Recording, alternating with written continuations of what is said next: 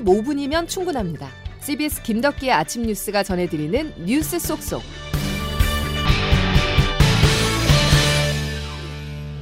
여러분 안녕하십니까? 6월 16일 김덕기 아침 뉴스입니다. 윤석열 대통령이 역대 최대 규모의 한미 화력 경멸 훈련을 주관한 어제 북한이 무력 시위에 나섰습니다. 우주 발사체를 쏘아 올린 지 보름 만에 단거리 탄도미사일 두 발을 발사했는데요. 군은 추가 도발에 대비해 감시 경계를 강화했습니다. 첫 소식 최인수 기자입니다. 북한이 어제 오후 7시 30분쯤 동해상으로 탄도미사일을 발사했습니다. 지난 4월 고체 연료 대륙간 탄도미사일 ICBM을 시험 발사한 지 63일 만입니다. 북한이 서해안 부근에서 동해상으로 발사한 최소 두 발의 탄도미사일은 모두 일본의 배타적 경제수역 안쪽으로 떨어졌다고 일본 언론은 보도했습니다.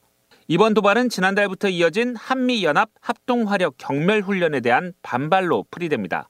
북한은 앞서 도발을 예고하는 경고 입장을 내놨습니다. 북한은 지난 4월 평양 인근에서 동해상으로 신형 고체 연료 ICBM 화성 18형을 시험 발사했고 지난달 31일에는 군사정찰 위성용 우주 발사체를 쐈습니다. 한미일은 곧바로 유엔 안보리 결의 위반이라는 공동 규탄 성명을 발표했습니다. 한미일 3국 안보실장 명의로 나왔는데 어제 일본에서 회동을 했고 북한의 핵과 미사일에 대응하기 위한 3자 간 협력을 더욱 강화하는 협의를 했다는 내용이 담겼습니다. 한편 미국 정부는 북한 미사일 개발을 위한 부품 구매와 조달에 관여한 북한인 부부 2명을 제재 목록에 추가했습니다. CBS 뉴스 최인수입니다.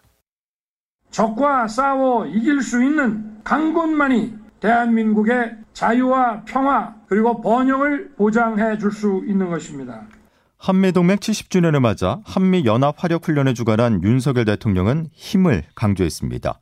이런 의미를 반영하듯이 훈련에서는 자포 킬러 드론을 비롯해서 F-35의 스텔스 기와 K9 자주포 등 첨단 전력을 선보였습니다. 양승진 기자입니다. 어제 경기도 포천의 승리훈련장에서 열린 한미연합합동 화력 격멸훈련. 북한 도발 상황을 가정해놓고 최신 무기 체계를 동원해 응징 능력을 보여주는 훈련으로 6년 만에 역대 최대 규모로 열렸습니다. F-35 스텔스 전투기와 킬러 드론 그레이 이글 등 한미 첨단 전력 610대와 2,500여 명의 한미 장병이 참가했습니다.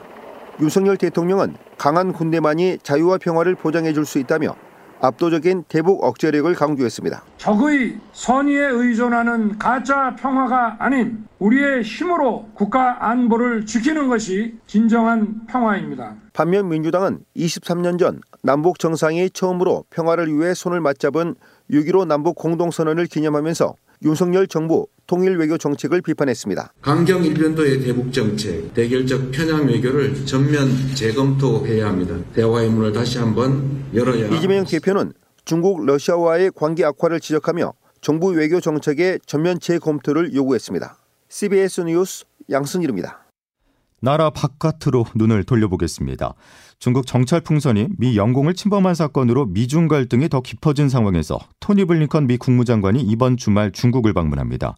고위급 접촉이 재가동되는 것인데요. 이번 만남을 주목할 수밖에 없는 이유는 우리 외교 전략이 철저하게 미국과 호흡을 맞추고 있기에 미중 관계 개선은 곧 한중 관계에도 영향을 미치기 때문입니다. 워싱턴에서 최철 특파원의 보도입니다. 올해 초 중국 정찰 풍선 사태가 터지면서 무기한 연기됐던 블링컨 미 국무장관의 방중이 4개월여 만에 이뤄지게 됐습니다. 양국은 첨단 반도체, 핵심 광물 공급망, 대만 해협, 남중국 해에서 사사건건 부딪히고 있는 상황입니다. 먼저 미국은 양국이 대만 해협과 남중국 해에서 오판에 의한 우발적 충돌을 막기 위해 소통 채널은 유지해야 한다는 입장입니다. 또한 북한이 또다시 우주 발사체를 쏘겠다고 예고한 상황에서 미국과 중국이 만나는 것이어서 한반도 문제도 논의될 것으로 보입니다. 김건 한반도 평화교섭 본부장입니다. 북한의 도발 가능성에 대한 한미의 대응 방안을 점검하고 조율하였습니다. 북한이 도발로는 아무것도 얻을 수 없다는 것을 깨닫게 만들어야 합니다. 이 밖에 최근 양국 간 민감한 이슈로 떠오른 마이크론 제재와 쿠바 정찰 기지 운영 등도 회담 테이블에 오를 수 있다는 전망이 나옵니다. 다만 블링컨 장관의 이번 방중으로 미중 관계가 극적으로 변할 것이라고 기대하기는 어렵습니다.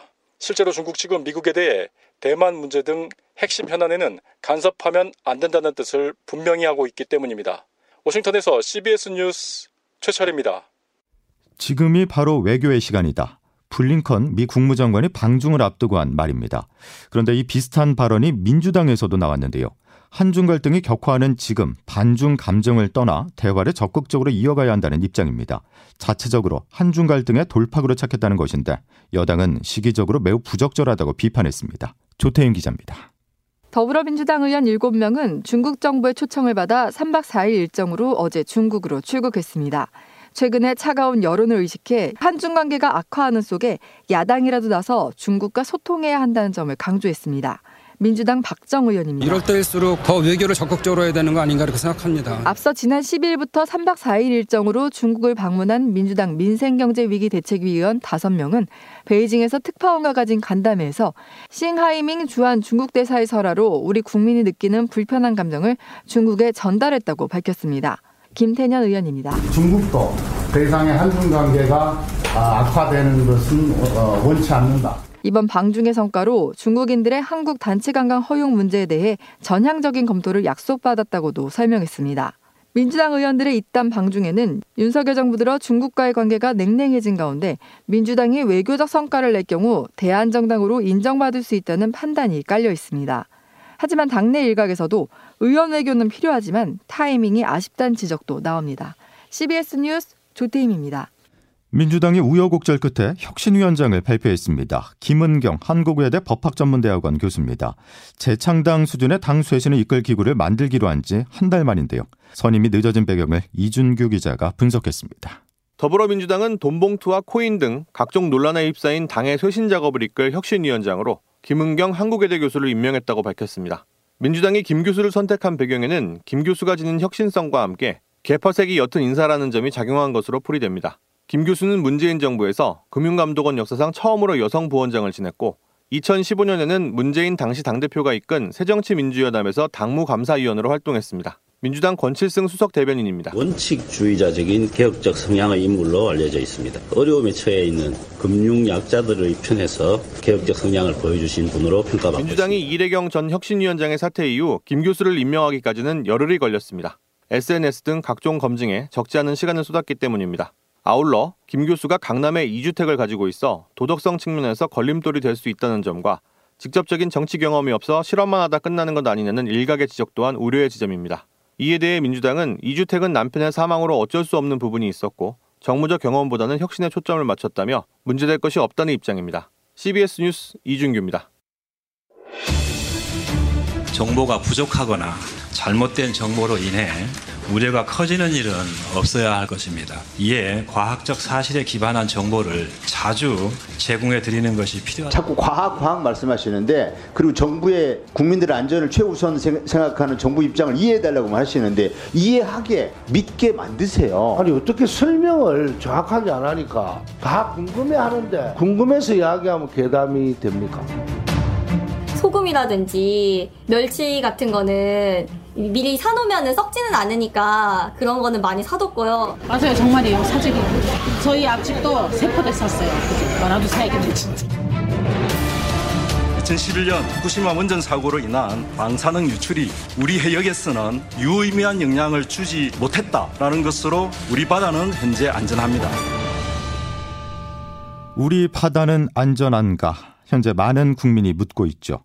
정부가 불안을 잠재우고 정확한 정보를 제공하기 위해서 어제부터 후쿠시마 원전 오염수 관련한 브리핑을 매일 열기로 했습니다. 하지만 정부의 입장은 이미 정해져 있는 게 아니냐 하는 시각도 있는데요. 그 이유를 이정주 기자가 전해드립니다. 이르면 다음 달 일본의 후쿠시마 오염수 방류가 임박해지면서 우리 정부가 적극적인 소통에 나섰습니다. 오염수 방류와 함께 수산물 안전에 대한 우려가 커지자 매일 1시간씩 브리핑을 통해 정확한 정보를 제공하겠다는 겁니다. 박구현 국무 1차장입니다. 이에 과학적 사실에 기반한 정보를 자주 제공해 드리는 것이 필요하다는 판단을 하게 되었고 그러나 오염수를 직접 채취하는 문제에 대해선 난색을 표했습니다. 한참 잘 나가다가 또 어느 순간에 가서 아 그거 말고 한번 다른 거 한번 해보시죠. 이런 식의 하는 것은 국제사회의 방법론은 아닙니다. 지난달 일본 현지를 방문했던 우리 시찰단은 물론 대만과 IAEA 역시 도쿄 전력에서 받은 오염수를 바탕으로 분석했지만 오염수 시료에 대한 신뢰성에 의문이 일면서 논란은 끊이지 않고 있습니다. 일본이 비용 절감을 위해 지하 매립 대신 해안 방류를 고수하고 있다는 의혹이 제기된 가운데 우리 정부 관계자는 이미 검증된 방식인 해안 방류를 택하는 게 합리적이라고 답했습니다. IAEA의 최종 보고서 발표를 앞두고 당분간 오염수를 둘러싼 공방이 커질 것으로 보입니다. CBS 뉴스 이정주입니다. 일본 정부가 해양 방류를 고집하는 데는 비용적인 측면이 있습니다. 국제 원자력 기구가 2018년에 검토한 자료에 따르면 오염수 처리 방법인 해양 방출과 수증기 방출, 지하 매설 등 다섯 가지 방식이 있는데 그중 해양 방출이 가장 저렴합니다. 일본이 지구의 안전을 돈과 바꾸려는 건 아닌지 의심이 드는데 CBS 이정주 기자가 이에 대한 우리 정부의 입장을 들어봤습니다. 최선의 방식이 무엇인가 과학자로서 이 네 다섯 가지 중에요. 이게 궁금하고 그렇다면 그게 최선이 아닌데도 해안 방류를 만약에 일본이 하는데 이거를 지지보다는 동의하신 이유가 뭔지 이게 좀 궁금합니다. 저가 그 질문에 대한 답변을 드릴 수 있는 것은 해양 방류나 증발은 이미 검증된 기술입니다. 어떻게 할, 하는지 알고, 알고 있습니다. 나머지 방법은 지금 그런 것부터 다시 연구를 시작을 해야 됩니다. 뭐 기술자적인 입장에서 답변을 원하신다면은 차라리 잘 알고 있는 기술 중에서 저희가 택이라는 게 합리적인 판단 아닐까 저는 그렇게 봅니다. 다음 소식입니다. 현대자동차가 파업 노동자들을 상대로 낸 손해배상 소송에 대법원이 원심을 깨고 노동자들의 손을 들어줬습니다. 노동계는 판결을 환영하면서 국회에 이른바 노란봉투법 개정을 서두르라고 촉구했는데요. 노란봉투법의 향방에 관심이 모아지고 있습니다. 보도에 양영욱 기자입니다. 대법원은 어제 현대자동차가 노동조합과 조합원을 상대로 낸 손해배상 소송 5건을 다시 심리하라고 원심 법원으로 돌려보냈습니다. 재판부는 쟁행위를 주도한 노동조합의 손해배상 책임을 조합원 개인에게도 똑같이 물어서는 안 된다고 밝혔습니다. 노동계는 노동 3권을 보장하는 판결을 존중한다고 환영했습니다. 특히 손해배상 책임이 면제되는 합법 파업 범위를 확대하고 기업이 노동자 개인에게 함부로 손해배상을 청구하지 못하도록 막는 노조법 2, 3조 개정안, 일면 노랑봉투법이어서 통과돼야 한다고 강조했습니다. 한국노총 이지연 대변인입니다. 이 행위에 대한 사측이 묻지마식 손해배상 청구에 경종을 울리는 중요한 판결로 현재 국회 본회의 문턱에 계류돼 있는 노란봉투법이 정당성을 대법원이 확인해 준 것이라고 생각합니다. 반면 경영계는 이번 판결로 불법쟁이가 확대될 수 있다고 우려했습니다. 한국경영자총협회 황용현 노동정책 본부장입니다. 회사 측에 노조는 각각이 불법행위에 가담한 정도를 파악해서 입증하라는 것인데 이런 손해배상 청구를 원천적으로 제한하는 것과 다를 바가 없습니다. 노란봉투법이 4개월째 국회에 계류 중인 가운데 법안 발의 취지와 맞닿은 대법원 판결로 관련 논의의 속도가 붙을 전망입니다. CBS 뉴스 양혁입니다. 김덕기 아침 뉴스 여러분 함께하고 계십니다. 기상청 연결해서 오늘과 주말 날씨 알아보겠습니다. 이수경 기상 리포터. 네, 기상청입니다. 예, 폭염 가능성이 있다고요? 네, 오늘과 내일 일부 남부 지방은 낮 기온이 폭염 특보 기준인 33도 가까이 오를 것으로 보여 대비하셔야겠습니다. 오늘부터 소나기 소식도 없이 전국적으로 불볕 더위가 기승을 부리겠는데요. 당분간 날씨도 맑아서 강한 햇볕으로 인해서 낮 기온이 30도를 크게 웃도는 곳이 많겠습니다. 서울은 현재 아침 기온이 20도 안팎인데 오늘 한낮에 29도까지 오르면서 어제보다 높겠습니다. 그 밖의 지역 낮 기온은 춘천 31 도, 대전과 강릉, 광주, 대구, 상주, 거창 모두 32도까지 오르면서 낮에는 한여름같이 덥겠는데요. 더위의 기세는 점점 더 심해져서 서울은 내일 낮에 31도, 모레는 33도까지 예상됩니다. 주말 동안 곳곳으로 폭염특보가 내려질 가능성이 있다는 점 염두에 두시기 바랍니다. 아침까지 충남 서해안과 일부 내륙에는 안개가 끼는 곳이 있겠고 이후로는 맑고 자외선 강한 날씨가 이어지겠습니다.